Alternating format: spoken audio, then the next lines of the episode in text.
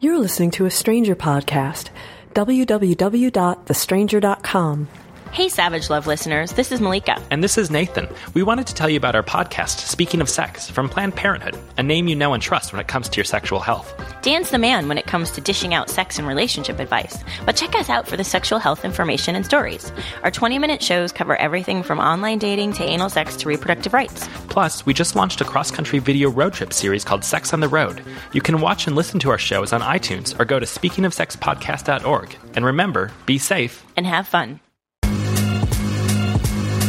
Whether you're battered by love or you never had a hug, you can count on your man Dan Savage all month. He's your grandma's favorite gay, here to save the day. Turn your sex days into sex games, with sex rays advice for all your sex slaves. So the next day, you can fuck your ex in the best way. He's straight up, no lies, no makeup, no fake, half-baked stuff, no price, no pay stub, no money. Don't be a stranger, just give him a call, honey. two oh six, two oh one, two seven two zero. Hey, welcome to another installment of the Savage Lovecast. That is our fabulous new theme music. No, you didn't accidentally uh, set your download button or whatever the fuck it is, however the fuck you do it, to Hot ninety-seven New York or anything. Uh, as we've said on previous shows, we dithered for a long time about intro music, uh, and finally we just threw it out to our listeners and said anybody who wants to create Uh, some music for an intro for Savage Love is welcome to do it and send it, and we will use it even if it sucks. We'll use it at least once. That did not suck. That actually brought Savage Love into, you know, the mainstream of music tastes right now, because I understand the kids are really down with the hippity-hoppeting. And uh, I'm happy to have a little hippity-hoppity at the beginning of my show, particularly one that incorporates the phone number, so I don't have to give it myself. Uh... Our performers today are New Intro Bed by A O K, which is some hip-hoppity band somewhere in America. I know that's all I know about them. A O K, you can Google it your fucking self. And uh, we have lots of fucking phone calls, and we're happy to get you. And in other uh, Savage Love podcast news, we'll soon have a little uh, recording studio that's quieter than this one, so you won't hear those sirens going by. We get a lot of emails from people complaining that every once in a while they hear a siren going by, wondering where the fuck I'm doing the podcast from. Uh... That's so violent. Of course, I do the podcast from a top-secret, undisclosed location in a gay neighborhood, so those are the fashion police you hear screaming by every once in a while. Hi, Dan. I'm a twenty-five-year-old straight female. Um, I met a guy about a month ago, and I've seen him about four times. Um, he's a, a really nice guy, uh, very funny. The sex is great. I mean, he's, I'm really enjoying that with him, but I don't see him as a potential boyfriend or somebody that I could have a serious relationship with. So, am I wasting my time with him? Or should I talk to him and let him know that I'm not looking for something serious? Or should I just wait and see how things develop and see what he says on his part? Thanks very much. I know just how you feel. Uh, I, I was dating this guy once, and, you know, the sex was really great, and he totally wasn't boyfriend material, totally wasn't what I thought I, uh, you know, what I was looking for. And I, you know, I was really torn about how do I break it to him that, you know, the odds are that we are not going to, you know, get serious about each other, because he just, you know, wasn't what I thought boyfriend material was for me. Uh, I still haven't broken it to him fourteen fucking years later, and he's home right now with our kid making a birthday cake. Um, so uh, I actually don't know how to help you with this, because I was in the exact same position you were once, and I never told the guy, and he never fucking left. A- and now I'm stuck with him. So I feel unqualified to advise you about, you know, when you're dating somebody who isn't boyfriend material, but the sex is awesome and you kind of like them, about what the fuck to do. Um, I kept my mouth shut. I kept fucking the guy, and he never left. Hey, Dan, um, I meet with a bunch of friends every couple of weeks. It's a pretty awesome, tight-knit group. And uh, tonight um, we were hanging out at my friend's house, and uh, he discovered that a bottle of Percocet was missing. Um, I'm ninety-nine percent sure who did it. Um, one of the people who Uh, meets in this group uh, has had some like painkiller substance abuse uh, issues in the past, and he's gotten treatment for it. Um, so I guess my question is, uh, do I confront him? Uh, do I uh, make sure that uh, my friends kind of hide their painkillers. So when we uh, when we meet up, um, I'm kind of in a bind. I'm not sure what to do.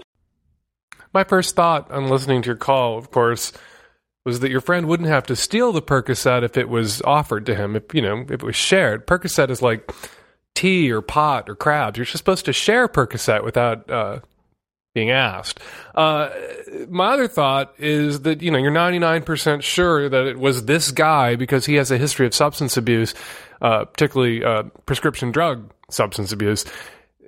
To me, that's not an open and shut case. Just because there's one person in the room who, you know, had a rocky patch and everybody knows that he was abusing prescription drugs once upon a time, doesn't mean that there aren't other people in the room who also uh, have abused prescription drugs or are abusing prescription drugs and just haven't gotten caught yet, or it didn't fuck their lives up so severely that they had to go into treatment. So it seems a little bit like you're convicting this guy based on his past problems. Uh, perhaps there's other things, uh, other bits of evidence that you didn't cite that lead you to him. I would, in your shoes, keep my mouth shut and hide my drugs if I didn't want them stolen, and give the poor motherfucker the benefit of the doubt, because what you got, or what you laid out for us, ain't enough to convict. Uh, you have to catch him red-handed. Um, and abusing prescription drugs is uh, common these days, and a taste uh, for Percocet is very common these days. My last birthday cake was frosted with Percocet. So in your shoes, again, I'd give the motherfucker the benefit of the doubt. Don't assume that the rest of the people at the party would never touch uh, a prescription drug that didn't belong to them. And don't rule out the possibility that, you know, a bottle of Percocet got mislaid. Sometimes you take a Percocet and you forget where you left the Percocet, because that's the kind of impact Percocet can have on a person. And if you do decide, you know, not to take my advice, because it's advice, not binding arbitration, you don't have to do every goddamn thing I say, I wouldn't confront him like, hey, motherfucker, a bottle of Percocet is missing. We know you took it because you had a history of prescription drug abuse. You, there's a way to, like, say that and to mean that, you know, and to frost it or tart it up or put it in the drag of concern for him.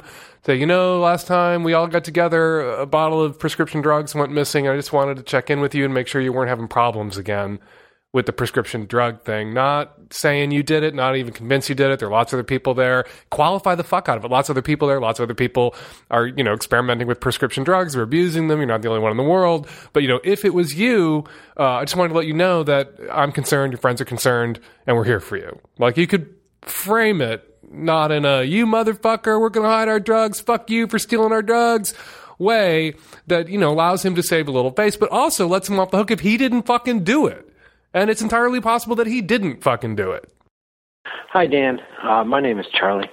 I uh, enjoy your show a great deal. I uh, got a little question for you about my kids. I've often thought that uh, you should go into uh, sex ed, because I like the, the style that you approach things with. Um, so these kids, they're uh, four... and five, essentially. Just went upstairs to check on them. They decided they wanted to sleep together tonight. Got up into the, the bed. I don't know why they wanted to sleep together, but they wanted to. Got up to the bed. There they were, all angelic, lying there, uh, nice and calm. As soon as I start talking to them, the younger one, the boy, Raymond, he starts frantically zipping up his pants. So they had had their pants off so they could touch each other's bumps. I don't know. I try to have a good attitude about this sort of thing. I want to be real G G G with the kids, you know. Uh, honesty, desires, truthfulness, true to yourself, that kind of stuff. I'm not sure how to handle this. They really can't be fooling around with each other. And they're only four and five years old. So what do I do? G G G means good giving in game. And as I've said in Savage Love thousands of times, uh, good giving in game is what we should be for our lovers. Good in bed. Giving, uh, you know, sometimes willing to go that extra mile, endure a little bit for the other person's pleasure, and game for anything, you know, water sports, bondage, like, you need to be whores for each other. Please don't be G G G with your kids. Uh, that's a misapplication of the principles of G G G. What to do about a four or five-year-old, you know, four and five-year-olds who are innocently exploring each other's bodies because they are curious, as many four and five-year-olds are. Well, what you do is you go to the kitchen and you boil some water and you splash them with scalding water in the genital region so that they learn never... No, no, you don't do anything like that. You don't freak the fuck out. You very calmly explain to your kids, as I have had to, to mine, that, you know, you have private areas, these are special areas, uh, and they're for you alone right now, uh, and you shouldn't be touching other people's private areas, and they shouldn't be touching yours. You say to them, you know, of course you're curious, I'm not angry at you, um, but that kind of touch between siblings or friends or anyone else at your age is not appropriate. That's all you have to say. You have to gently but firmly encourage them to be conscious of the fact that their curiosity was natural, their desires are natural, they're not in trouble with you or God or Dan Savage or anybody else, but they need to respect each other's private areas, the genitals, the butte. They need to leave it alone, and if they have any questions or they're curious about genitals or private areas or how those little bits work, that they should come to you, not for any G G G action, come to you for a little conversation and a little discussion. And if your kids are doing that, it means they're curious, which is a good point, I think, to jump in and have a discussion about sex and sexuality and genitalia and making babies and why boy bits are different than girl bits and, you know, why sometimes it tickles or feels good to touch that part of your body because there's so many nerves, waka, waka, waka. Four and five is not too young for that conversation. And if your kids are, you know, engaged in those sorts of innocent explorations, and these are innocent explorations, now's the time to have the conversation. They've really uh, initiated that conversation with you through their actions, and you need to man up, Dad, and have that talk. Hey, Dan. Uh, I am twenty-four, straight man, uh, in law school in San Francisco, and I also happen to be F T M tranny boy, and um, I have lots of questions for you, but I'm only going to ask you two today. Uh, I've been using the men's room for about five years now, and uh, I don't have a piss and packer. I just go in the stall and squat and do my business. And um, something I've noticed is it seems that uh, bio boys, uh, that other guys, when they take a shit, they sit down to shit, and then when they're done, they stand up to pee. And I'm wondering, is that true? Um, and do all guys do that? And um, I just, I find it really interesting um, that they would sit down to shit and then get up to take their piss. And then my other question is, obviously, I never stand up when I pee. Um, and uh, like I said, I'm in law school, so there's about sixty people that I'm with five days a week. Uh, the only people I'm with after class, we all pretty much rush the bathroom, um, and there's only two stalls there. And I'm wondering, are is anybody going to notice that I always use a stall, that, you know, when I'm in the stall, I never stand up. Um, you know, even if I am taking a crap afterwards, I stay sitting down to pee. Um, and is that, I mean, you know, if the stalls are full, I kind of pretend like I just went in to wash my hands. Is that something the guys notice? Is it something they might notice since it's the same people that I'm in the bathroom with, you know, every day, five days a week? Um, so, yeah, thanks. Uh, so about the sit to shit then stand to pee thing, yeah, I think you're hearing things there in the stall. Because my vast experience with uh, going to the bathroom with guys is that if they need to shit, they'll sit and shit and pee while they're down there. They don't, like, take a shit in the stall and then get up and walk to the urinal, or take a shit and then stand up and turn around and pee. Maybe I'm just being paranoid. I think you are being paranoid. Is there no one in your life that you could ask about this stuff? Do you not have male friends who know your F T M? Um, I, I have a couple, but they're kind of weird guys. They get kind of weird about stuff like that. Really? About so. talking about these things? Yeah, it's like, I don't know. I asked them one time if I could ask them stuff, and they were like, yeah. And then I asked them something once, and they were like, oh, uh, uh, uh, I, I don't want to talk about that. Right, well, so. Don't listen to them. Um, the other thing, you know, will guys notice if you're always going into the stall? Yes, guys will absolutely notice that. Will they assume you have ovaries or had them at some point if you're going into the stall? No, guys will assume you're pee shy. All right, that's good to know. That's it, and you know you can you can also get a uh, catheter shunt. I'm not sure what they called. You mentioned it in your call. That will allow you to stand to pee. The thing you can insert into your urethra, and then you can stand at a urinal just like a real boy. Um, not, yeah. that a real boy. Not that you aren't a real boy. Oh, my God, I'm going to get such angry, screaming phone calls from the trannies. You're a real boy. But, you know, you can stand at a urinal now like a, like, you know, a... Like like an, a different boy. Like, yeah, like another kind of boy, like a, a boy with an Audi. All right, awesome. Well, have fun in awesome. uh, New Orleans. I'll have a good time. I hope to talk to you again sometime. Sure thing. Bye. In other tranny news, uh, folks might want to go to the advocate dot com and look up a piece by Thomas Beattie, who's a female-to-male transsexual, who kept his reproductive organs when he transitioned. Uh, there's a picture of him. He's totally a dude, legally married, legally a male, and he's pregnant, and he's having a baby. Uh, and it kind of will blow your mind when you read this piece, but in a good way, you know. Minds sh- and other things should be blown on a regular basis. Uh, what I think is most, you know, partly what's interesting about the piece to me is there's been a lot of screaming and yelling uh, from uh, the tranny community about, uh, you know, there's a gay rights bill moving around Congress that Barney Frank and H R C supported uh, without uh, protecting tranny rights. And there's a lot of screaming and yelling about, you know, we're all one community and rights for all or rights for none. Um, and the betrayal of the tranny community. What I think is interesting, uh, in part, about this guy's story is uh, he writes that he is legally married to his partner, Nancy, which is a right that he, as an F T M, enjoys because he's legally male, and a right, of course, same-sex couples do not enjoy. And one of the arguments that's been kicked around a lot during this debate over whether or not ENDA uh, should be something the gay community supports if it doesn't protect uh, tranny rights, too, is that trannies, you know, you know, why should gay, you know, we all go at once or we don't go at all. But a lot of trannies are have access to legal marriage and aren't foregoing those rights, while same-sex couples do not have access to those rights. So, you know, what's good for the F T M goose should be good for the gay gander or something, in my opinion. Anyway, it's a good read. You should go check it out. Hey, Dan. I uh, I have a hard time... Seemingly, I'm getting intimate with most men. Uh, I, I think because I worked at a clinic, you know, I see all the dark, dirty side of sex and the repercussions and the treatments and the warts and the oozing and the, the yuckiness of it all. Um, you know, and I understand, you know, I'm, I'm, I'm very safe and I'm, I'm knowledgeable on it, but the problem is I just can't seem to make the bridge across that so that I can be intimate, have some fun, you know, do what it takes, get my groove on, what whatnot, but uh, yeah.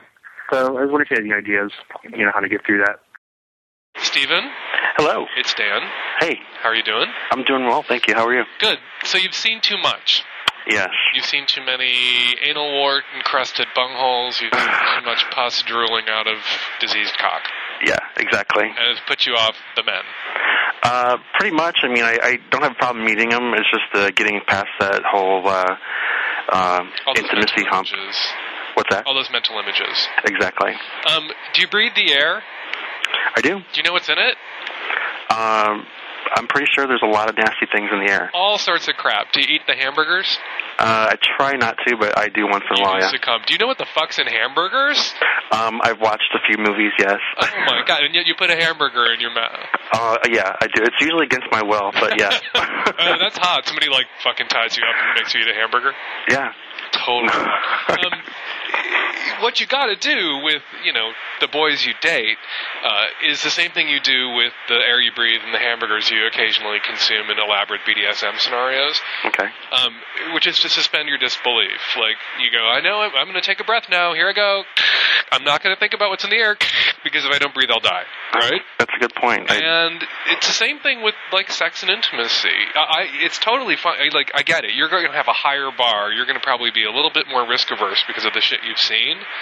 And that's not necessarily bad. Mm-hmm. And I think, you know, if you meet a guy and you say, you know what, I worked in an S T D clinic for a long time, and so I'm, like, kind of shy about jumping right in. Uh, so I, I totally want to date you. Let's hang out a little bit, but I need to, you know, get a good look in the light at your butthole before I put my tongue on it or anything. Okay. Okay. And, and any guy that's worth dating is going to go, oh, that's cool. Of course, you know, I want you to be comfortable, and you know, if you need a, a week or two to figure out that I'm not, you know, a diseased pariah, um, I will go there for you. You do have to accept, though, that S T I risk is part of the package. Right. Just like E. coli is part of the whole hamburger deal these days. Just like, you know, fine particle dust is part of the whole oxygen deal these days.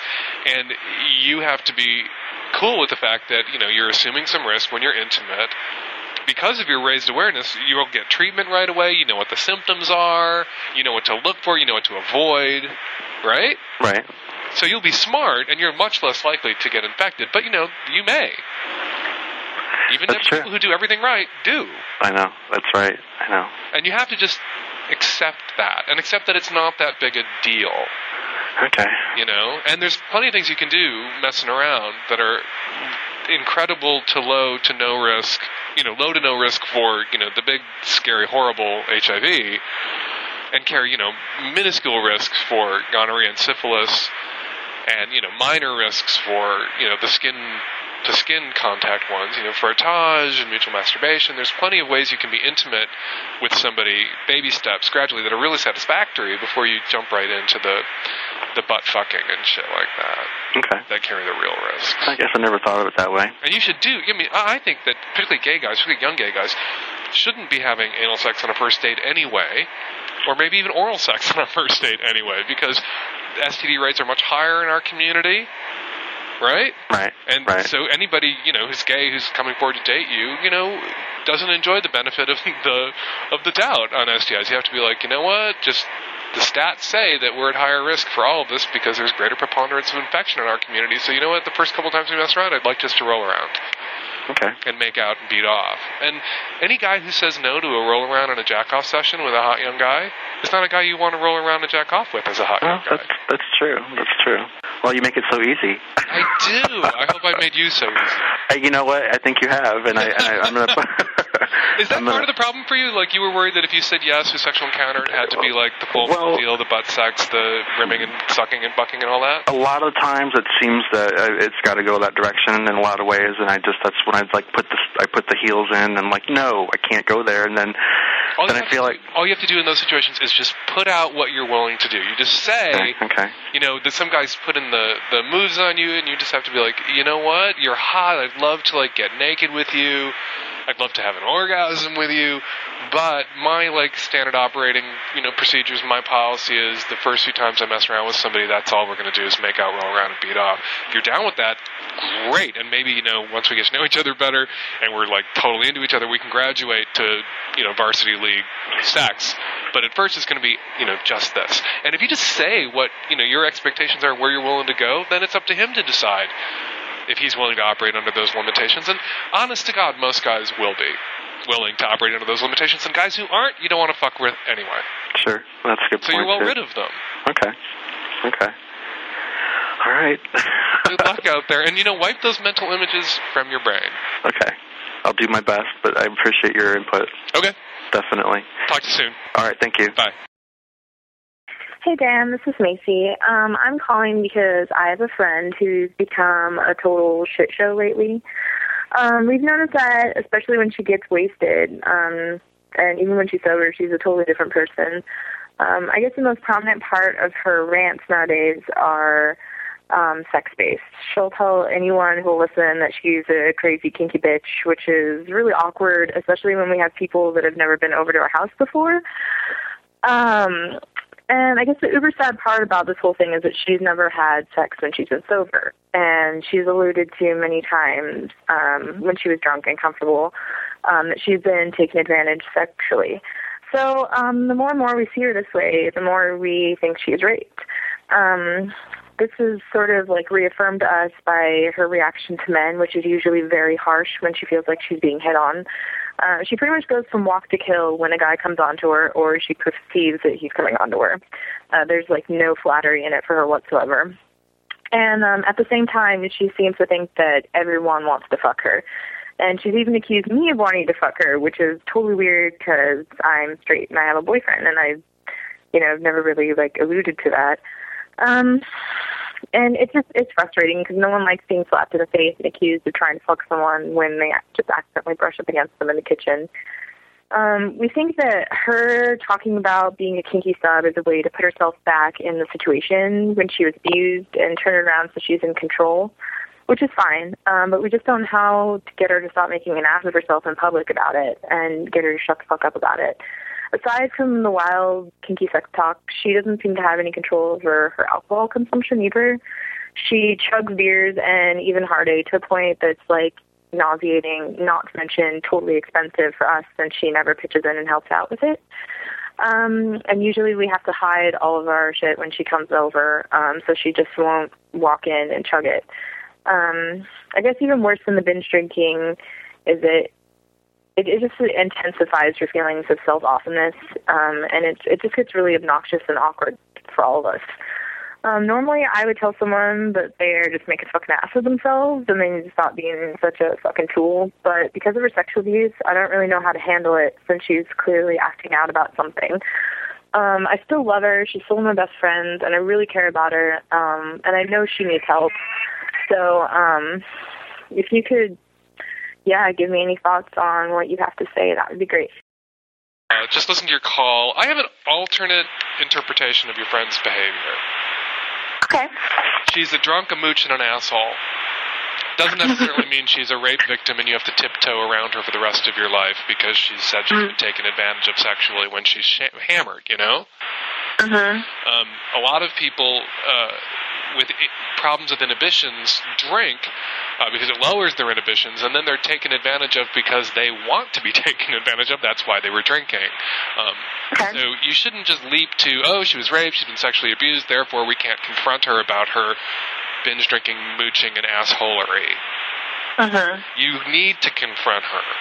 Even if she okay. was raped or abused sexually. I love you. You're, you're my be- you're one of my best friends. You need help. You need to say yeah. something to her. Turning a blind eye isn't help, and it isn't what a like a friend in your position should do.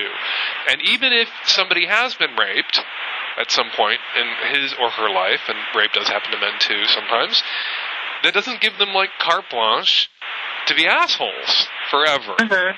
They have a responsibility yeah. to themselves and the other people in their lives, you know, to get the help that they need. And if they don't perceive a need for help, it's the responsibility of the other people in their lives to encourage them to get help. Mm-hmm. Not just, like, let the train wreck go on and on and on and on. Yeah. So what you're doing, like, not bringing it up, not confronting her, hiding your booze, this is all. that's all really alcoholic behavior on your part. You know, when grandma's drunk and falling down drunk and throwing up at the kitchen sink and the whole family, like, walks around pretending that what they all see happening isn't actually happening, that's alcoholic behavior. Yeah. Well, no, I totally agree, which is why I wanted to change it somehow. Well, you know, and I just... Change it by, you know, everything you said to me, you need to say to her, particularly the little bit at the end of your call where you're like, I love her, one of my best friends, she needs help, you need help. You just need to tell her you yeah. need help. And you know what? This is what you should do. I will not hang out with you when you are drinking. Okay. You are not allowed to drink at my house. I don't want to be with you when you're drunk. You're not the same person when you're drunk. And everything, you know, I've had conversations with friends, and, you know, an approach I've taken that's really effective is this person that you are when you're drunk, you need mm-hmm. to give yourself permission to be that person when you're sober. Mm-hmm. Because that's clearly part of who you are. If the booze, like, brings that out of you, it, it's in you, and you need to find a way to incorporate both sides of your personality here without, you know, the leverage that alcohol can be. Mm-hmm. You know, be crazy, kinky, you know, sexually adventurous woman sober. You're less likely to be taken advantage of, you know, if you have your wits about you and you're giving yourself permission to, you know, be sexually who you are, and you're likely to remember it and have fun and not get into dangerous situations, and I'll hang out with you in that condition. Yeah. But you're making an asshole out of yourself with the drinking and the running off, running your mouth when you're bombed and the accusations of everyone wants to fuck you and blah, blah, blah. So knock it the fuck off, and if you're drinking, you're not, I don't want to be with you. Period. End of discussion. Right. You've got I'm to get good. some incentive yeah. to, to, to, to pull back on the drinking, and you've got to let her know how she's being perceived when she's hammered. Yeah, I think that's the big thing is that she just doesn't know that, like, people are feeling kind of, like, weird about it. So it's awkward for you. It's, yeah, it is awkward for me. It sucks, especially when I, you know, you're being put in this position of having to, you know, stage this intervention. Maybe you guys could be on T V, stage the intervention, right? um, yeah, very brainy. But, but yeah. ask yourself, what's what's worse, one big ugly blow up, where, you know, you say what you need to say, she freaks out, reacts defensively, goes away for six months. Uh, and then comes crawling back to you, you know, begging your forgiveness for your friendship again, or it going on like this, drip, drip, drip, forever, putting up with this bullshit, this like low-level anxiety and obnoxiousness forever, or one big explosion. I would always go with the one big explosion over the drip, drip, drip, and crap forever. Oh, yeah. And I don't know. Like, something I forgot to mention in my call, too, is it's like when she does get fucked up, she denies that she's like... I mean, she's been to the point before where, you know, her eyes are bloodshot, she's slurring her speech, her motor skills, like, I mean, she's moving, you know, she has, like, the drunk motions, and I'll be like, you know, do you, you need me to drive you home? And she's like, no, I'm not fucked up at all. And, you know, th- like, that's the sort of thing that's, like, this whole barrier for me, too, and I completely forgot to mention it. It's just that, like... There's always this, when like... Somebody, when somebody's fucked up says, hey, I'm not fucked up at all, and then people, like, swallow it. They go, okay, I guess I, you know, I guess I should shut up because, you know, he doesn't want me to tell him he's fucked up. The right response is, you are fucked up. Don't tell well, me yeah, we've gotten... Up. We've gotten in fights. Like, we've had a group of people try to take her car keys away from her before. Oh, and it's just sort of like... Oh, my God. I mean, and it's, it's just so weird because it's just like, you know, I've never been in this situation before. It's like, I've never had someone deny that they're, you know, wasted. And, you know, like, I live in a pretty crowded place. And it's just like, you just can't get away driving drunk here. Like, it's just not... You could fucking hit someone. Time like, for intervention. Just say, you know what, you're fucking drunk, not going to be within your drinking. If you want to be my, you know, you want to hang out with me, cool, hang out with me, hang out with me sober. If you're going to drink, I don't want to be with you. Period. You're an asshole when you're drunk. Okay. And you have a right to say that. You have a right to decide who you will hang out with and in what condition those people are going to be when you hang out with them. Yeah. And that applies even to manipulative drunks. Yeah. Okay. It's man up. And you know what? Worst, co- you know, worst comes to worst. She doesn't hang out with you anymore. Yeah, and you know that sucks. But it's just, I, I think overall, it's like I don't, I don't really care. You know, overall, whether we'll, we'll be best friends forever or anything. It's just like I just don't want to see her hurt herself or someone else. And you should or get arrested. And you should say all that during the intervention. And sometimes you say those things, and, and your friend fucks off, and you don't see them for a year or two, and you think, God, it wasn't worth it to say that. I lost my friend. And what's happening is you planted those seeds in the back of your friend's booze-addled brain, and they're worming their way up into the frontal lobes, and it may take a year. Uh-huh. But even if you think, you know, it happened and it was a disaster, now we're not friends anymore, it could end up paying off in a year or two, hopefully before she runs somebody over when she's hammered and in the car. But then, you know, yeah. if that happens and you're not seeing each other, it won't be your responsibility because you won't be the person who let her leave with her car keys. Yeah. Good luck. Okay. And, and come on, admit it, you totally do want to fuck her, don't you? Uh, it's not really my type, but... uh, sorry, just being alcoholic myself there a little bit. All right, we're going to wrap things up in just a minute, but before we go, I want to play this call from someone who's responding to a previous podcast. Uh, it's got some good advice for people who have controlling, abusive boyfriends uh, or girlfriends, uh, and I wanted to, to throw this out there before we sign off. Yeah, hi, my name's Brent. I'm a lawyer in New York, and I'm, I don't have a question. I have a comment regarding your podcast from, I think, about two weeks ago about the girl that called on behalf of a friend um, who had to call into her boyfriend every half hour and needed his permission to go out. Um, I would suggest you let this woman know also, you know, that when the time comes, should you have the guts to break up with this abusive asshole, that uh, she might want to keep the number of her local coalition against domestic violence on hand. You know, if he's going to start becoming physically abusive, she might need um, a confidential place to live for a while while he comes stalking her and her friend. She may want to go down to her local family court, pick up a couple of petitions to get, to get ready for that order of protection that she is eventually going to need, because it's probably the only way that's going to keep this guy away. I deal with this all the time. I deal with domestic violence in court all the time. She better have these phone numbers and these this paperwork ready in hand for when she breaks up with this guy and he starts coming after her.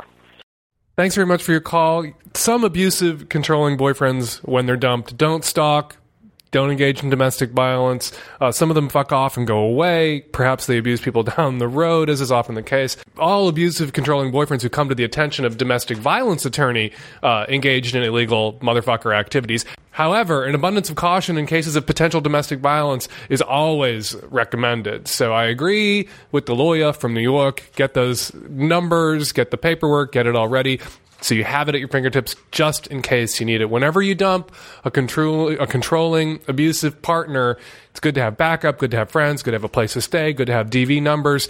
And it's good for that other person to know that you're prepared and you're not going to take their shit and you're going to come down on them like ten tons of bricks if they fuck with you. All right, that wraps up this installment of the Savage Lovecast. We're going to go out. We're going to play that hip-hop track that's sweeping the nation, soon to be heard on Hot ninety-seven bullshit radio uh, by A O K, because I want to hear it one more time, and we'll be back at you next week with another podcast. And, of course, if you want to record some music as possible intro for the podcast, feel free and send it to us at mail at savage love dot net. And the number here, if you'd like to record a question for a future podcast, two oh six, two oh one, two seven two oh. You download us every week at thestranger.com slash Savage. And if you record a question, please try to keep it under a minute or two and leave your phone number in case we want to call you back. And here is A O K with the Savage Lovecast. Whether you're battered by love or you never had a hug, you can count on your man Dan Savage all month. He's your grandma's favorite gay, here to save the day. Turn your sex haze into sex gaze, with sex rays advice for all your sex slaves. So the next day, you can fuck your ex in the best way. He's straight up, no lies, no makeup, no fake half-baked stuff, no price, no pay stub, no money. Don't be a stranger, just give him a call, honey. two oh six, two oh one, two seven two oh.